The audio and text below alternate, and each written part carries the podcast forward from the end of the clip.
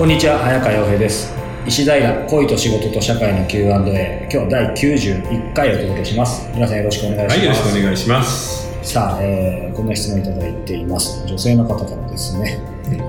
少し前なのですがとてもイケメンのレズビアンの方に誘われました。なるほど。イケメンのレズビアン。の方、うん。私は免疫がなくやんわりお断りしたのですが性格も良くて正直男性だったら、うんとドキドキしましたなるほど。皆さんは LGBT についてどんな見解をお持ちかよかったら教えていただけますか？ということです、はい。えっ、とね、これに関しては、もう本当に生まれつきそうなっているんで、うん見解も何もないですよね。だって考えたら、海とかに行く途中に、例えば石がある、はい雲がある、あの、雲を見てけしからんとか、石を見てそこからどけとか思わないじゃないですか。なので、LGBT に関して、その、社会の理解があるとかないとかっていうよりは、これ自然の一部なので、あのーそこにね、ワンちゃんや猫ちゃんがいるっていうのは何も変わらないと思うんですよね。実際どうでしょう、そうは言いつつ、はい。イラさん昔から、うん。本当に小さ小さい時っていうのも変ですけど学生ぐらいの時からそういうことに対して今みたいな感じそうですね、あんまり気にならなかったっていうか、あとはやっぱり子供の頃から小説を読みますから、あ男性作家の小説には、あのーゲイの人ってよく出てきますよね。はいイギリスの作家でゲイなんて山のようにいますし、なので、さあそういうのもあるよなぐらいの感じで、もう中学生ぐらいから、その一番質のいいところを見ちゃったっていうのはあるかもしれませんね。あの、サマセットボムだったり、三島由紀夫だったり。そうかうん。どうなんでしょうね。実際こう LGBT、まあ、そういう言葉もねそもそもはい。日本ではそんななかったですけど、はまあ、そういう言葉が出てきて少しずつ、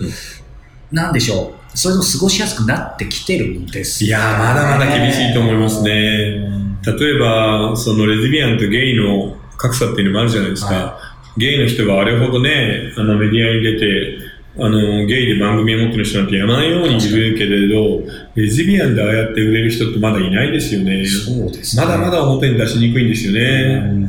うんで、ね、バイセクシュアルトランスジェンダーに関しては、ちょっとみんなよく分からずにやっているっていうところもありますから、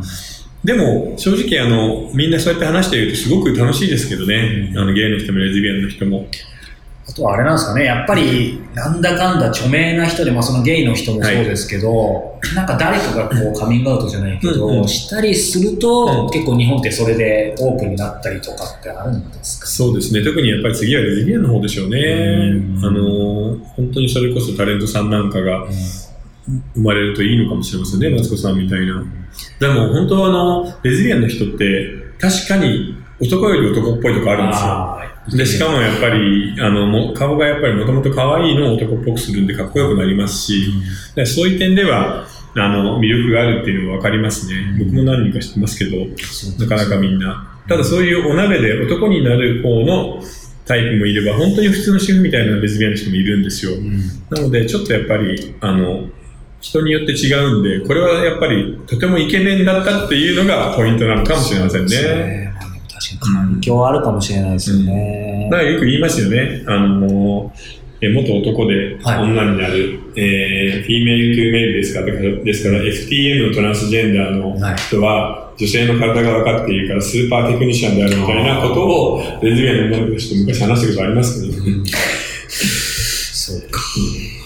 そうか。ちなみにそう、この間パリ行った時に、あの、健三の創設者の高田健三さんにインタビューした時に、彼日系の、あの、私の歴史の時に、その自分が同性愛のこともカミングアウトして、で、本人にも直接聞いたんですけど、やっぱり日本にいる時はそういうの出せなかったけど、パリだから出せてうんって言ってるのに、やっぱりその環境あるでしょうね。ありますね。ヨーロッパのクリエイティブの空間、まあカメラマンだったり、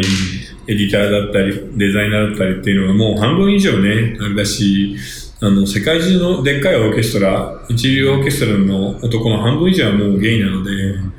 なんでしょうね、そういうクリエイティブな人とかってちょっとそういう、でもあるいじゃないやだってやっぱりわーお花が綺麗とか、ね、今日のお日様は美しいわとか思うう、そういう感性って、なかなかね、確かに。やっぱレスリングとか柔道やっても出ないからね。